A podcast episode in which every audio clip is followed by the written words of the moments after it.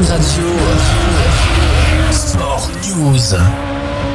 Bonjour tout le monde et bienvenue pour l'actu sport de la semaine. Commençons aujourd'hui par un événement historique.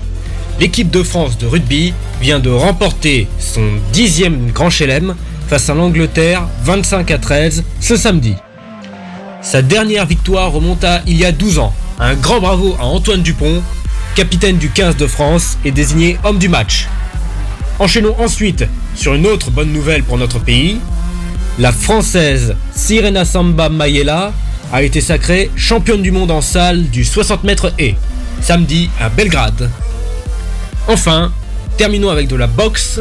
Jorson, alias la montagne de Game of Thrones, si vous connaissez, bien sûr, même si qui ne connaît pas Game of Thrones, s'est imposé au point face à l'anglais Eddie Hall, triomphant de son rival des concours de Strongman.